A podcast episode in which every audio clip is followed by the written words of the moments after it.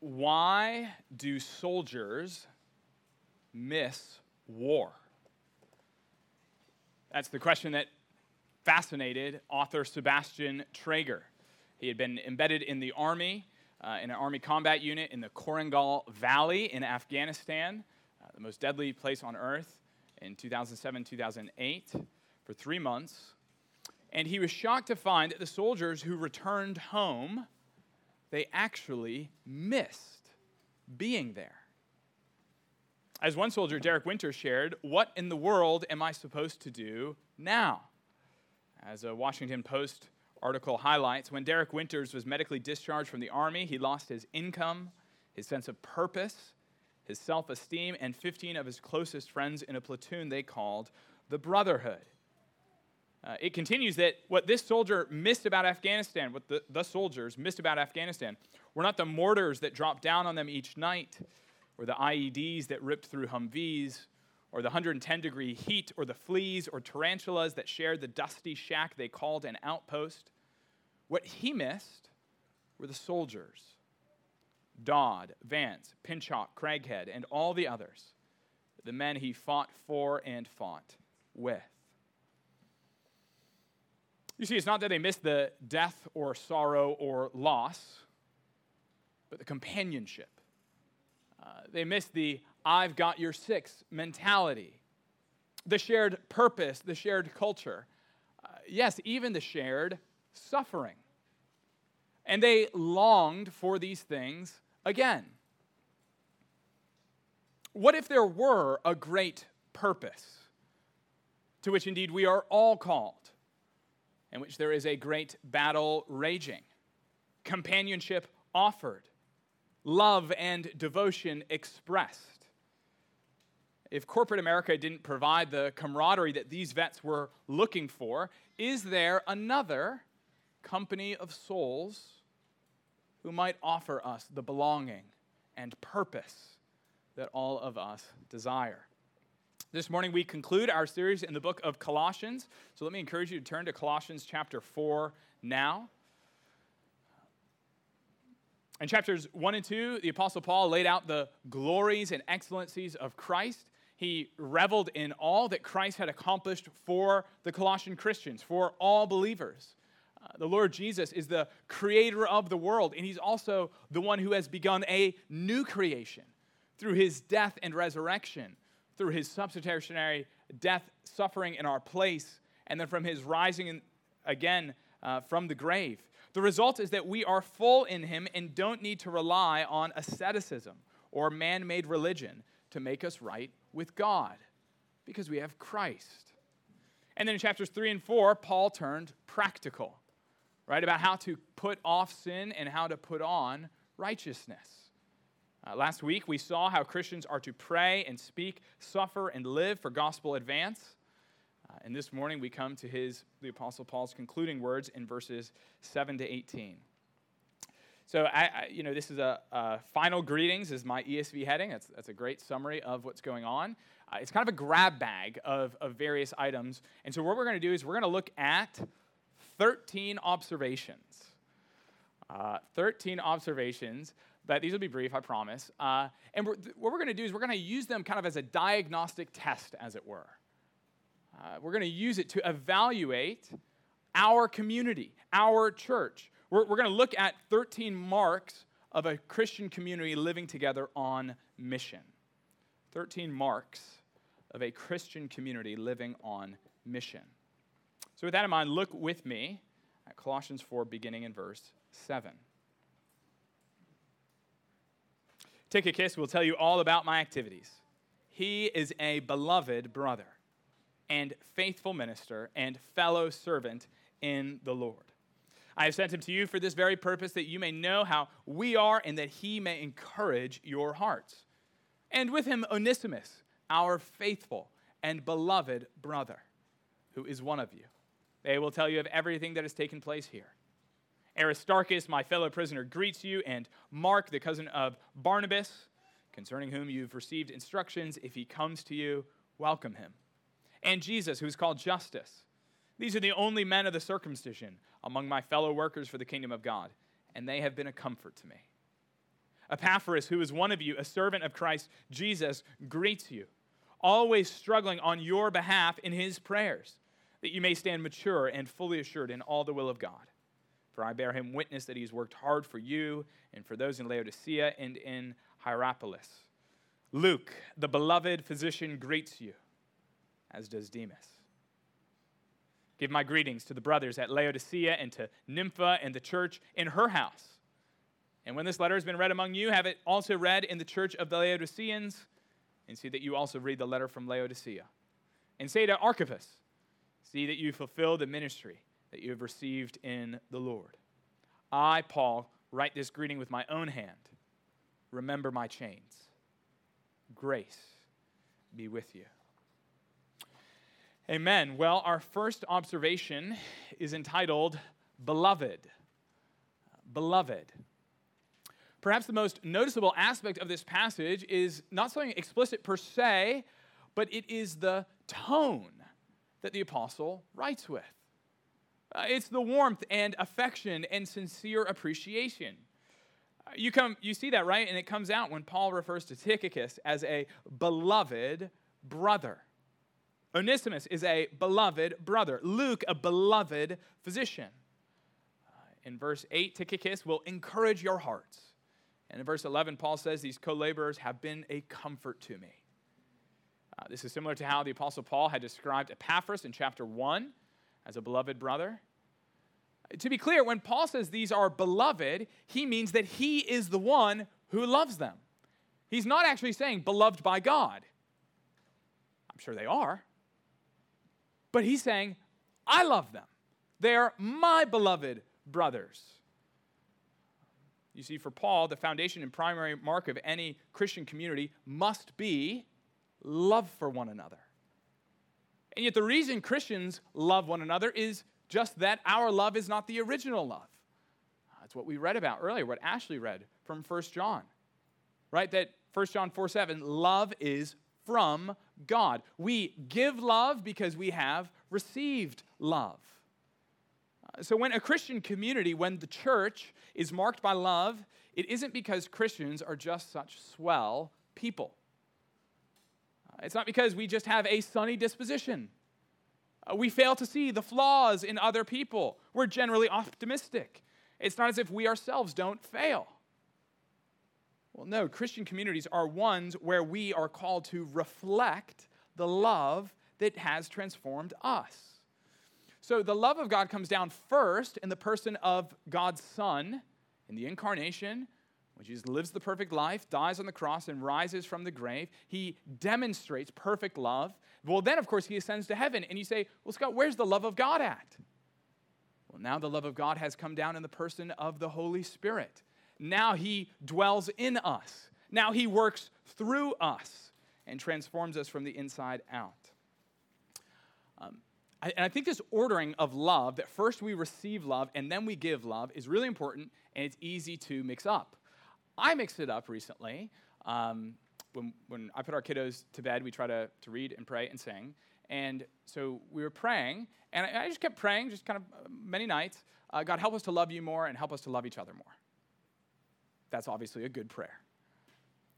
But I realized it was kind of missing the first half of the story. So it should have been God, help us to know your love more. And then show that.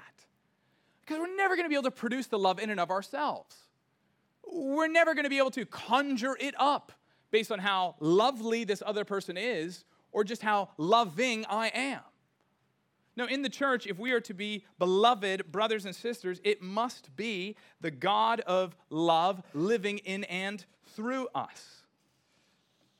We want to know his love greater that we might show it more fully. If you are growing cold in your love for your brothers and sisters in Christ, it might be because you're growing cold in your affection for the Lord. If you're growing cold in your love for the Lord, it might be because you've forgotten his love for you. So, friends, I've been super encouraged this past year how new people have joined. And I, you know, it'd be easy to just like say, oh, praise God, numbers are up.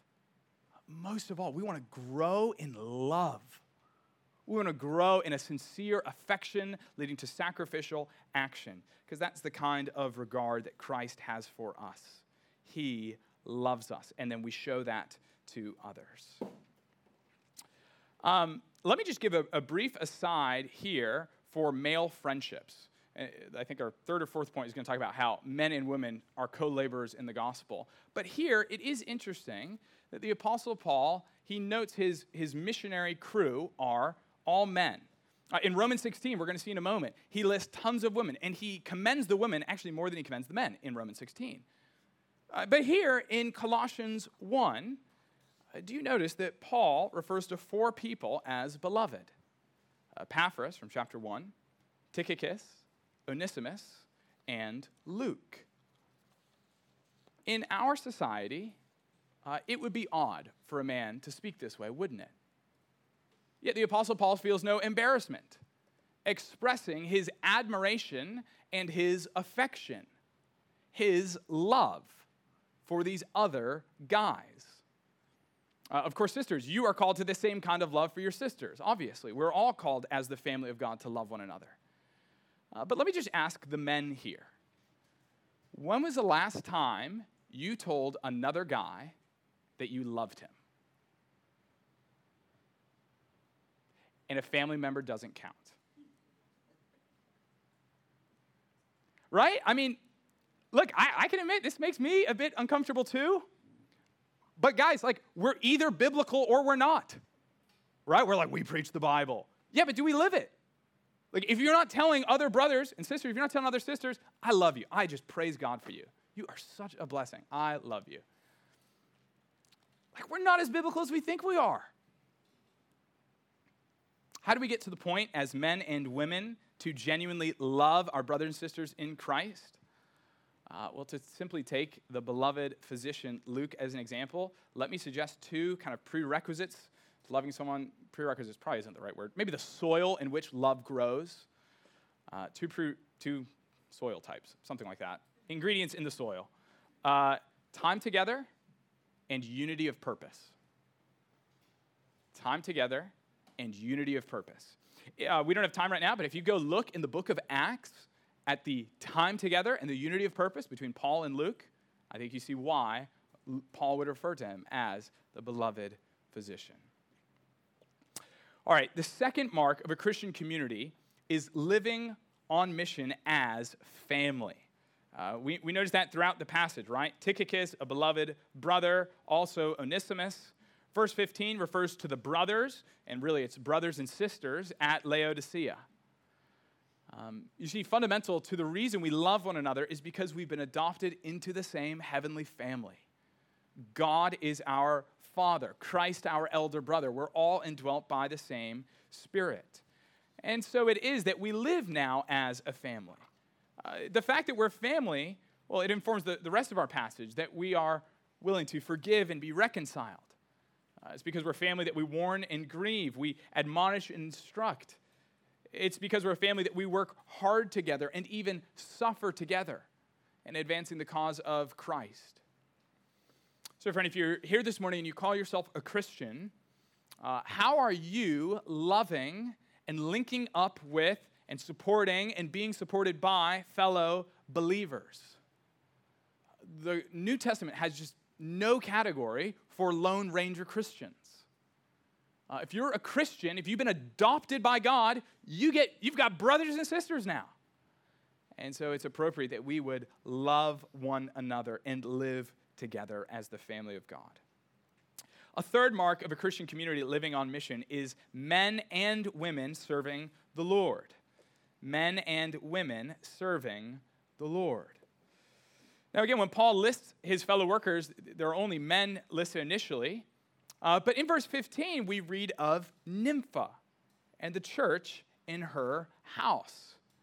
Uh, apparently, Nympha must have had some degree of wealth to be the patron and host of the church, uh, either in Colossae or nearby. Uh, and in Romans 16, we learn even more about Paul's uh, female co laborers in the gospel. So in Romans 16, he says, I commend to you our sister Phoebe a servant of the church at Cenchreae, that you may welcome her in the Lord in a way worthy of the saints, and help her in whatever may, way she may need from you, for she has been a patron of many and of myself as well. Greet Priscilla and Aquila, my fellow workers in Christ Jesus, who risked their necks for my life, and to whom not only I give thanks, but all the churches of the Gentiles give thanks as well. Greet also the church in their house. Greet my beloved Epaenetus, who is the first convert to Christ in Asia. Greet Mary, who has worked hard for you. Greet Andronicus and Junia, my kinsmen and my fellow prisoners. If we are to serve the Lord, it must be men and women working together to advance the cause of Christ. It will require, require the giftings of men and women. Uh, you recall in 1 Corinthians 12, the Apostle Paul made the point that the body is made up of many members, and any one part of the body can't say to the other part, I don't need you. Well, that's what the church is like. Uh, different ages, different genders, different backgrounds. Uh, all of us bring unique experiences and wisdom and giftings, and we're called to offer that to the Lord. Uh, we need men and women serving Christ, bringing their unique gifts and abilities and strengths and experience, experiences and wisdom to this task. Uh, so, men, use your strength and energy to serve the Lord. I show up early to set up chairs, stay late to talk to visitors, get to know the children in the congregation, serve in childcare. Uh, bring meals to needy saints, give rides to those who need them, share the gospel with your neighbors, read the Bible with church members, honor your sisters in Christ, serve the Lord. We need you, men. And ladies, use your love and warmth to serve the church. Uh, befriend the stranger, pray for your pastors, teach the kids' class before service, teach the Bible to those interested, be hospitable, counsel the weeping, encourage the faint hearted, point to Christ, and walk in holiness. Ladies, we need you. If we are to together advance the gospel in Bedford and to the ends of the earth, it will only be if men and women are working together uh, as brothers and sisters in Christ for this great cause. Uh, the fourth mark of a Christian community living on mission is serving the Lord together. Um, now, this was, you know, it's kind of the whole passage. Uh, but, but what I mean in particular here is serving the Lord in whatever task he assigns. Uh, for example, we know from chapter 1 that God had called Epaphras to the job of starting the church in Colossae. We don't know if Epaphras set out to do that per se, but God was pleased through Epaphras' preaching to begin the congregation there. Uh, now, Tychicus was about to bring Paul's letter back to Colossae. God had called Aristarchus to imprisonment with Paul. Luke was their physician. Epaphras gave himself to prayer. Now, we don't know the ways the Lord will call us, but we can be sure that whatever ministry the Lord does entrust to us, we should be faithful in it. I love what verse 13 says about Epaphras. For I bear him witness that he has worked hard for you and for those in Laodicea and in Hierapolis. Uh, you see, serving the Lord involves hard work, serving other people involves hard work. Trinity Church of Bedford, I praise God for how hard you have worked for the past 16 months, uh, and even before that. I praise God for how you have diligently put your hand to the plow to serve Christ. I praise God for the Batco's consistency and joy in serving on the setup team. Praise God for the Cartons' hospitality, the Chaffee's servant hearts, the Eob's encouragement, the Taylor's wisdom, the Wyland's zeal. Uh, what a joy recently to have the Bassett's inviting people over and building relationships. Uh, praise God for Joey, even now, sitting and serving and beginning a safety team. Brothers and sisters, let's continue working hard for one another, for Christ and the gospel's advance. All right, what's, what's our, what, our fifth one, the fifth mark of a Christian community living on mission? We're on number five, right? All right, getting the head nods. I rearranged these. Number five uh, the fifth mark of a Christian community living on mission is socioeconomic diversity. Now, that's a modern word. Uh, but look at verse 9. There, Paul writes of Onesimus, our faithful and beloved brother. Why is that significant? Well, it's because Onesimus is a slave. We know that from the book of Philemon. But here's what's really interesting look at verse uh, 7. Paul calls Tychicus, who's a, a free man, a fellow slave. Literally, that's what that, that uh, word is a fellow servant, a fellow slave in the Lord. In verse 12, he calls Epaphras, who's a free man, a slave of Christ Jesus, or servant, but literally a slave of Christ Jesus. Okay, so he calls the two free men slaves. But what does he call Onesimus, the slave? He calls him a beloved and faithful brother. Why doesn't he call attention to you? He's a slave of Christ too. Surely he is if he's a Christian. But Paul wants the Colossian Christians to know that Onesimus' spiritual status of brother is way more important than his earthly status, his humanly status of slave. If you're a free person and you're a Christian, you are a slave of Christ. And if you are a slave but you are a Christian, the lowest class of people in ancient Rome, you are free in Christ. Uh, as we saw a few weeks ago in the church of Colossae, they were masters and slaves. We know from the book of Acts that there were wealthy Christians like Lydia, and there were destitute ones like those in Jerusalem. You see, the gospel is for the rich and the poor, the powerful and the oppressed. Uh, as a church, we never want anyone to feel unwelcome or rejected simply because of the clothes they wear or the accent they have or the education they do or do not have. Uh, because of Christ, now we are all one and unified in Him. The sixth mark of a Christian community on mission is found in verse 10,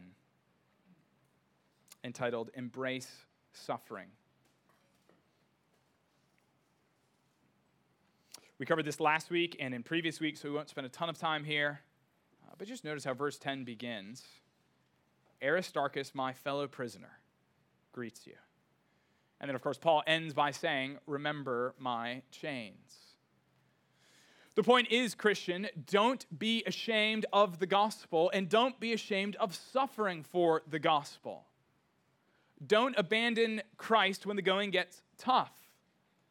Uh, instead, rejoice that in these moments, this light momentary affliction is preparing for you an eternal weight of glory.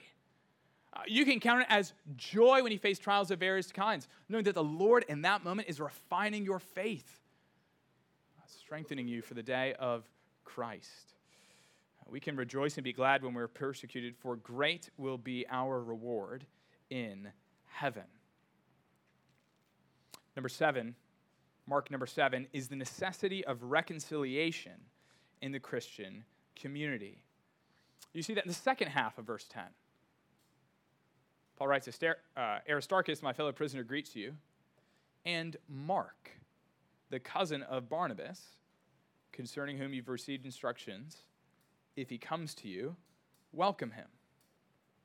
Now, if the only thing we knew about Mark, if this was the only thing, it really wouldn't be much to talk about. But in the book of Acts, we learn that Mark was with Paul on the apostles' first missionary journey. He was a co laborer with Paul. Uh, but then Mark set off back home. We're not told why. And later, when uh, Paul and Barnabas are going back out, Barnabas is like, hey, let's take my cousin Mark. And Paul's like, nah. And there is this discord and this fracture that happens between Barnabas and Mark and Paul. And they separate, uh, they don't even work together anymore. And so if you only had the book of Acts, you might assume that Paul and Mark stayed at loggerheads. But here in Colossians 4:10 we see that the situation has changed. Now Paul tells the Colossians to receive Mark. Paul doesn't want him turned away but welcomed. Uh, this reminds us that in the church there will be relational challenges. We will sin against each other. What makes the church special isn't that we are perfect. No, we are sinners, just like every other organization or society. But the church is not just a company of sinners, it's a company of forgiven and repentant sinners. That is, to be a Christian, to be in the church, it's to recognize that you have sinned against God in serious and egregious ways, and yet, because of his great love, he offers us full pardon. He's welcomed us into his family, and thus, when people sin against us, we have an example of how to respond. Though forgiveness may be difficult and consequences may remain, Christians are those who seek reconciliation. Uh, we may not always be able to achieve that. Pursuing unity does not always mean the accomplishment of it. Uh, but as Christians, we should lean in and pursue reconciliation. Uh, so let me just be very clear. If you're new here at Trinity, we're so glad that you've been joining us for today or however long perhaps you've been here. Uh, we just want to be really clear up front that we are not a perfect church. And not just in vague ways but in like, we will sin against you kind of ways. Like, we'll miss a meeting that we said we were going to do. Uh, somebody will say hurtful words that you would not expect. You'll be upset by something that you think is totally inappropriate or unkind or harsh. I don't say this because, of course, we would want to do any of those things. Um, but it's important to us to acknowledge this certainty, not just the possibility, but the certainty of it. And that we do that at the front end so that when the offense comes, we aren't taken off guard. Right? Uh, it's not like our illusion uh, is just shattered because we thought, man, this was a perfect church. Or so and so. They would just, they're so godly, they're so wonderful, they would never sin against me. Oh, friends, the sad reality is until Christ returns, we are all sinners uh, we will all of us be required to pursue reconciliation at various times. If you insist on only joining perfect churches or only having perfect friends, you will never be able to stay very long or form meaningful relationships. Uh, you might find a church or an individual you like. You'll get excited that you finally have found someone or some group of people that have it together, uh, but then a problem will arise in moments like this, let's, like, let's be like the Apostle Paul and Mark. Let's pursue unity and reconciliation. It's related to our eighth mark uh, for the Christian community living on mission, and that's ethnic unity. We see that in verse 11. Referring to the names he had just listed, Paul writes, These are the only men of the circumcision among my fellow workers for the kingdom of God, and they have been a comfort to me. Here, Paul demonstrates that he has Jewish and Gentile co laborers. And uh, this would have been incredible because the Jews and Gentiles were at loggerheads for hundreds of years prior to the advent of Christ. But now Christ was reconciling them and bringing them together. Uh, and of course, while ethnic diversity is something that American society celebrates as a seeming unalloyed good, uh, the truth is that it can be hard, right? Uh, just think of Jewish Peter refusing to eat with his Gentile brothers and sisters in Christ in Galatians 2. Uh, think of the ancient Israelites who grumbled against Moses in Numbers 12 for marrying a darker skinned woman. Uh, consider how many Jewish false teachers in Paul's day insisted that Gentiles had to become like Jews, not just like Jews, they had to become Jews before they became Christians. Yet, beloved, in true Christian community, we're, uni- we're not united by any particular ethnic background or nationality or upbringing or anything like that. Uh, the banner of Christ waves higher than ethnicity, nationality, or culture. And so, Christian, are all your friendships with people who look like you? Or do you have relationships with people that are based fundamentally on Christ? Uh, of course, it's great, it's, it's good. Praise God for relationships with people who just get us, right? Maybe they have a similar background or upbringing, similar experiences in life, maybe similar stage of life. Uh, great, praise God, those are wonderful. Uh, but how much poorer we are when we refuse to go outside of our comfort zones and befriend other believers and build relationships in the body of Christ who are quite different from us right? It's been so encouraging getting to know Andre and Ramez and Margaret, who were born abroad, lived abroad. Uh, what a joy recently to have Joshua and Michelle worshiping with us. And of course, you know, growing up in Minneapolis or Alabama or Oregon uh, is plenty different than Boston, Massachusetts. Uh, all of us have different backgrounds, and together, what unites us is not like, oh, wow, we, you know, we all just have so much in common. No, what unites us is Christ. Then we will indeed be a countercultural community. The ninth mark of a Christian community on mission is found in verse 12. It's that we are prayerful. Uh, last week we considered how, as a congregation, uh, we're called to, to busy ourselves and continue steadfastly in prayer. Uh, today, however, Epaphras models for us personal prayer. You see that in verse 12. Epaphras, who's one of you, a servant of Christ Jesus, greets you, always struggling on your behalf in his prayers that you may stand mature and fully assured in all the will of God. Oh, to have a friend like Epaphras. To have a friend who will constantly bring you before the throne of grace, praying for your blessing and growth in holiness. Uh, notice that Epaphras isn't praying for circumstances per se uh, in people's lives, as appropriate as that is. More than that, he prays for the spiritual growth of these other believers. He wants them to grow in maturity, in the full awareness and assurance of God's will. Beloved, do you pray for your brothers and sisters in Christ? Uh, do you struggle on behalf of others? Or do you basically pray only for yourself? Uh, maybe you might throw family members in there. Uh, beloved, Epaphras models for us praying for other saints. That's why we have those membership directories. Uh, I think Stephen has them. Maybe. Yes, he does. Um, that's, why, that's why we hand those out uh, to encourage you to pray for particular people to know the brothers and sisters you've covenanted with, to love them and serve them as you pray for them. And yet, praise God, there is a friend even more faithful than Epaphras. For it is the Lord Jesus Christ who is our sympathetic high priest, who always lives to intercede for us. Uh, sitting at the right hand of the Father, he regularly and constantly prays for our strength in temptation and endurance in the fight of faith. Uh, he intercedes for us and will continue to until we do stand mature on the last day. Uh, so great is his love for us that not only does he, he struggle for us in prayer, but he struggled for us dying on the cross to make us holy even as he is. The eternal Son of God took on human form, lived a perfect human life. He died on the cross as our substitute in bearing our wrath. He then rose from the grave three days later he then ascended to the Father, where now he is waiting to return uh, when judgment day indeed will draw near, and we will be with the Lord. Even now, he prays for us that we would be mature in him. And thus, when we pray, we join Christ, we become Christ's co laborers, working for the upbuilding and maturity of fellow believers.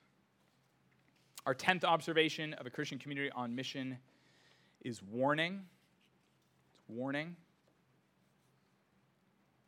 In verse 14, we read Luke, the beloved physician, greets you, as does Demas. We don't have the full time to get into Demas' story here, uh, but he shows up in two other places in the New Testament. In Philemon, he's called Paul's fellow worker. He shows up the same at the end of one of these lists. But then in 2 Timothy 4.10, Paul writes to Timothy, Paul's last known letters, uh, words, in, the last, his concluding thoughts to Timothy. He tells his son of the faith, faith, do your best to come to me soon. For Demas, in love with this present world, has deserted me and gone to Thessalonica. Friends, do you know it's possible to be in the Apostle Paul's ministry team? To be in the highest levels of Christian service and end up abandoning the faith. For Demas, in love with this present world, has deserted me. There were only a few years between the writing of Colossians and 2 Timothy. It's interesting that Paul doesn't include any other description of Demas any other positive description? You know, Luke, the beloved physician, uh, Jesus, who's called Justus. Aristarchus, I mean, he, he just says Demas. Did Paul perhaps know something was amiss? What secret sins was Demas already hiding? What worldly loves was slowly choking out his love for Christ? Uh, this morning, do you claim to follow Christ? Uh, if so, I plead with you not to coast. Don't assume that you will make it home. Yes, Christ will indeed hold us fast, but he holds us fast as we cling to him. When you find your love and attention and affection drawn to the things of this world, don't hide them from your brothers and sisters in Christ. Uh, confess them, bring them to each other, repent of them, and may God spare each one of us from going the way of Demas. Our passage concludes with two final commands for the church in Colossae before Paul's benediction. The 11th mark of a Christian community living on mission is cooperation with other churches. You see that in verse 15. Give my greetings to the brothers and sisters at Laodicea, to Nympha and the church in her house. In short, Paul didn't want these Colossian Christians just obsessed and insular, thinking about their own little congregation. He wanted them to have fellowship and support and encouragement with the churches around them. Uh, that's the point our historic creed was making this morning about how churches can work together to love and support one another. And of course, here at Trinity, we are major recipients of that kind of love, aren't we? Uh, this church started 16 months ago because Christians in Cambridge and Christians in Belmont Hope Fellowship Church and Beacon Community Church said, let's start a church in Bedford. And by the grace of God, here we are. Um, this is why we pray for other local churches in our pastoral prayer, right? Uh, we'll often reach out to them and get to know maybe prayer requests or we'll have fellowship with them. We understand that we're about Christ's kingdom, not Trinity's little fiefdom. Right? So Trinity probably has an expiration on date, date on it, right? I hope it's like a 500 years church but it's probably just not. Like churches come and go. But Christ's kingdom endures to the end. And so we want to be supporting not just this local church, of course, we want to be supporting other churches in their work. So our 12th and second to last observation is found in verse 16. A Christian community living on mission is committed to apostolic teaching. Uh, like so many of these points, we could drill down here all day. But we read, And when this letter has been read among you, have it also read in the church of the Laodiceans, so that you also read the letter from Laodicea. Uh, you see, as Christians, we serve the Lord as we gather around his word. There's no unity, there's no mission apart from the apostolic instruction. And the reason we take seriously the apostolic instruction is because all scripture is breathed out by God. So, on the one hand, Paul wrote Colossians. In a much deeper sense, it was the Holy Spirit who inspired Colossians. It is God who addresses us in His Word. If this church ever stops preaching God's Word, if Trinity Church of Bedford ever stops proclaiming the Bible, you should leave this church quickly or try to change it, and then if that doesn't work, leave. If Sunday sermons come to be more about the preacher's opinions than God's word, you should find a new church. For it is a church in name only that does not devote itself to all of the Bible. And so we come to our final observation this morning in verse 18. What undergirds and supports and motivates and empowers this entire Christian community? Uh, consider Paul's last sentence grace. Grace be with you. Did you know that Paul begins every single one of his 13 letters with the uh, greeting, grace and peace to you? And he ends, I didn't know this before, like this morning at 1 a.m. He ends every single letter, except one, with grace to you. He begins everyone with grace, and he ends almost everyone with grace be to you. It's like Paul is trying to tell us something. It's as if there's an emphasis here which we need to not miss. So here it is in Colossians. He begins in the second verse of the letter, grace to you and peace, and now he ends his very last words with grace be to you. Beloved, as we conclude our series in the book of Colossians, if there's one thing you take away, let it be this. The main verb in the Christian life is not do, but give thanks. Give thanks because the Christian message is one of grace, of how we can have all our sins forgiven, of how we can be transferred from the, kingdom, the domain of darkness into the kingdom of God's beloved Son, of how we can receive new life through the resurrection of Jesus Christ, of how we can walk in wisdom in Christ because all the treasures of wisdom and knowledge are stored up in Him. It's all because of grace, God's undeserved kindness. Christian, do you struggle with the sense that you are not good enough? Do you feel like you're letting God down? Like you need to improve your standing with Christ through your good works? Oh, Christian, remember grace and give thanks. Friend, are you here this morning wondering if this Christian message could really be for you? Uh, you wonder if God's grace could really be greater than all your sin. You wonder if God's grace can perhaps cover other, cover other people's sins, but not yours. Oh, if you knew the grace of our Lord Jesus Christ. Do not stand far off from him thinking you are unworthy to receive his grace. Uh, that's the very point of grace. Do not say, I cannot receive grace, I cannot come to Christ, for I am unworthy of that. No, does a sick man say, I am sick, I must get better? Then I will call the doctor. Or a hungry person, I am starved, I must get full, then I will eat. And friend, if you feel your need of Christ and of grace, that is exactly where you want to be. Beloved, as we serve the Lord together, our confidence does not lie in our moral rectitude or our unbounded energy. It lies in grace. The same grace that saved us is the grace that will sustain us. The same grace we beheld when we first came to Christ is the same grace we need to serve Him today. Let's pray.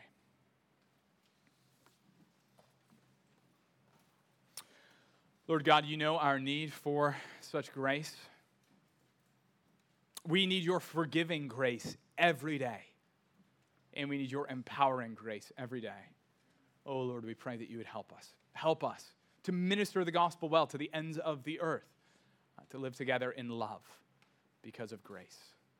We pray this all in Christ's name and for his glory. Amen.